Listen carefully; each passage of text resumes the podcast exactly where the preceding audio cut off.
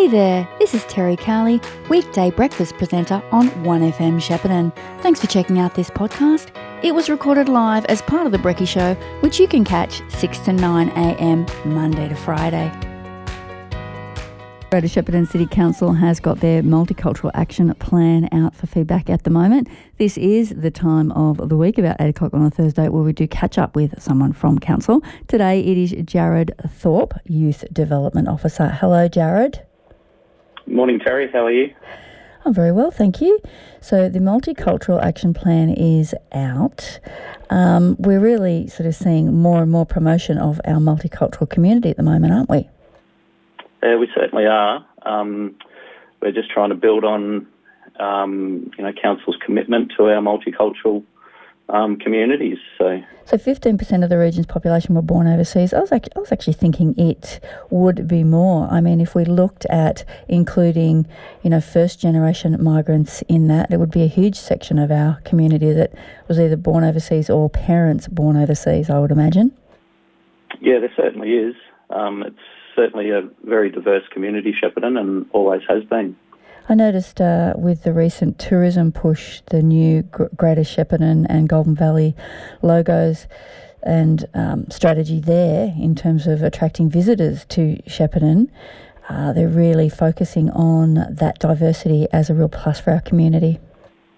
It, yeah, it certainly is a feature of Shepparton, um, and we're wanting to continue to promote that and um, get the word out there. So, uh, as you say, building on what's already been done, and there's a number of key things that have already been done, but if we can remind people of those, um, what does what's it meant by council's dates of acknowledgement significance? Um, so we're, we've um, done a culture calendar, so just acknowledging um, our different cultures, um, dates of significance that are important to those communities um, getting the word out there on you know social media, um, as well as um, community newsletters as well. So. So not just to, sort of um, make people aware. You know, there's a bit more to uh, dates of significance than just say Easter and Christmas, the the Christian. Exactly. Yeah, the Christian calendar, and you've also yeah, got events. Sure. You've got a number of events that uh, celebrate multiculturalism as well. We do. We've um, got our Cultural Diversity Week, um, which is happening uh, and we've got our launch on Saturday, the 11th of March, um, in the mall, Maud Street Mall, uh, from 12 till 2 p.m. Um, so that's going to yeah kick off our Cultural Diversity Week. And Converge on the Goulburn and the St George's Road Food Festival, of course, are two important multicultural events. They sure are, yes. So we've got um, Converge, which is happening uh, on the 17th of March um, from 6 till 9 p.m. And also on the uh, on the Saturday as well on the 18th. So that's a two day um, event um, from four till seven on the Saturday. Is that taking place at the lake this year? Yes, it is. Yep. And do we have dates for St George's Road Food Festival? Uh, not at this stage, no, no. So, but it is planned to happen. It certainly will. Yes, yeah. It's um, something that yeah we were very disappointed with last year that it couldn't happen um, with the flood event. So um, yeah, definitely. That's right. It got cancelled at the very, very, get, get very last minute. Yeah, yes. it did. Yes, That's right. Very, disappointed. It was that Saturday when everything escalated that it was meant to be on. I think, or, or possibly the next day. Yes. Yeah, that was that was really bad timing, wasn't it? it was very. Yeah. How about the Taste of African Culture event? Um, Taste of Africa. I'm not sure about that one, Terry. I'd have to check. Okay, so there was funding for St Paul's African House to support the Taste of African Culture event. So hopefully that will be going ahead as well. So these are the sorts of things that are outlined in the strategy. I mean, it's not just about events, is it? No, it's not. It's about um, getting feedback about what um, people would like to see in our community.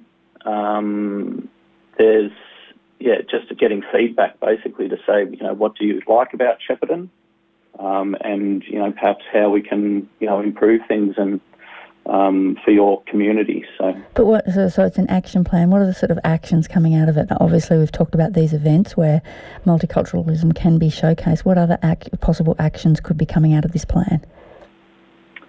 I suppose it's uh, it's looking at yeah events that we can run, um, how we can support people through um, their certain days of significance.